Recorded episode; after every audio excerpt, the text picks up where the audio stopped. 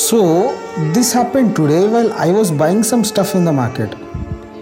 A guy was going home most probably after his tuitions while two girls on a scooty started teasing them from behind. They whistled. They asked for his number and address, while the guy was peacefully ignored them and kept walking. After not getting any attention, they accelerated their scooty and went. When I asked the guy, why didn't you say anything?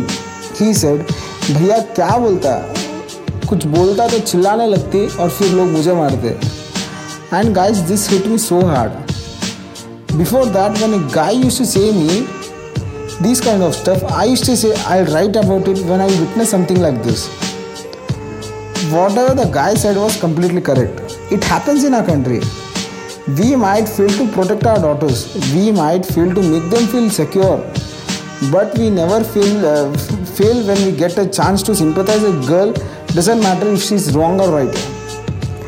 Don't do it. Don't discriminate harassment on the basis of gender.